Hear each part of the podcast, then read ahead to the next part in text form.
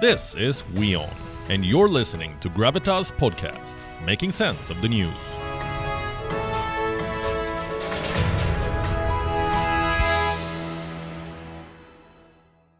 It was not too long ago that we spoke about moonlighting, you know, the practice of having a second job. Last time, we told you that companies must disclose their moonlighting policy, tell employees where they draw the hard line. Two Indian companies have now disclosed their moonlighting policies, and I am afraid it's not good news.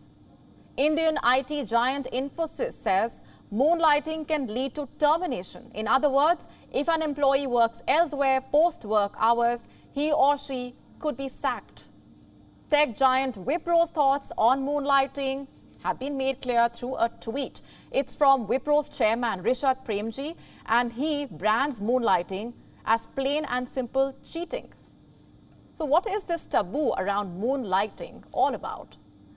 Just so that people understand the concept better, let's once again tell you the definition of moonlighting. It is the practice of taking up a second job after work hours. Now, two things you must note at this point. One, we are talking about a second job, not a primary job. And two, we are talking about a job that's done post work hours and during work hours. So you could safely say moonlighting is the paid work that you do during your free time or what people call me time. Basically, time that's beyond your employer's jurisdiction. So, can employers really forbid you from moonlighting? Historically, employees have often been moonlighting. School teachers have provided tuitions to students. Executives moonlight as consultants. People have been moonlighting for ages. So, why has it suddenly become a problem? Recently, an employee was found to be working seven jobs. HRs tracked multiple Provident accounts linked to this employee. He was a techie, an Indian techie, working in India's very own Silicon Valley, Bengaluru, and the news spread like wildfire. It triggered a debate. The question was simple Should employees be allowed to moonlight? The answer should have been simple as well. You know, why not? As long as an employee is transparent about it. As long as there is no conflict of interest, as long as he or she is not compromising on her primary job or showing up to work drained and exhausted. Because, come to think of it, what is wrong with moonlighting? People have varied interests, people also have financial goals, and moonlighting helps both. So, giving it a green signal only seemed fair. But it seems like all is not fair in India's job sector. Moonlighting is being weighed on moral scales. It is being called cheating, even two timing. Moonlighting is being forbidden. The email sent by Infosys, uh, sent to Infosys employees, came with the subject line that read, "No two timing, no moonlighting."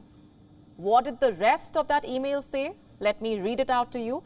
At Infosys, dual employment is not permitted as per the employee handbook and the code of conduct.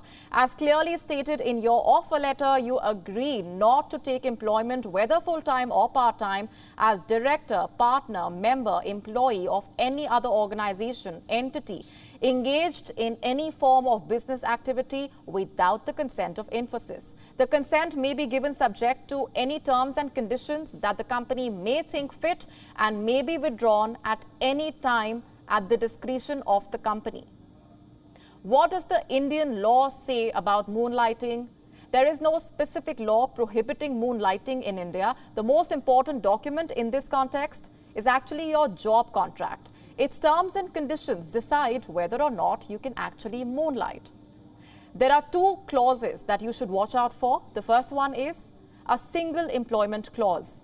Your work contract may legally bind you to a single job. And the second one is the non competing clause. And this is where the employers are exercising their power, stopping employees from moonlighting. It's like blocking an employee's pursuit of happiness her pursuit of excellence, of learning new skills, of achieving more. If the pandemic has taught us one thing about us, it is this a person's job is just a part of his or her life, not her life in itself. In the era of flexible working, can tech giants really afford to ban moonlighting? We understand where their concern is stemming from, and mostly it's to do with conflict of interest and breach of confidential information. But what if a given case involves neither? What if your software engineer is moonlighting as a DJ and he is disclosing it? What if your human resource manager is moonlighting as a yoga instructor and he or she is transparent about it? Should you then be stopping her? And this is where Infosys says the consent may be given subject to any terms and conditions that the company may think fit. But the next part of the sentence hammers the spirit. It says consent may be withdrawn at any time at the discretion of the company. But what grounds are we talking about? Two weeks ago, when we said companies need to disclose their moonlighting policies, it was so that employees get some clarity, so that they know what they can and cannot do. But grey area helps no one. Employees who want to moonlight will moonlight anyway, and they will be doing it secretively, which actually does an employer more harm than good. Also, what if a rival company is allowing moonlighting? Wouldn't employers then be losing talent? So, is a ban on moonlighting really desirable or sustainable?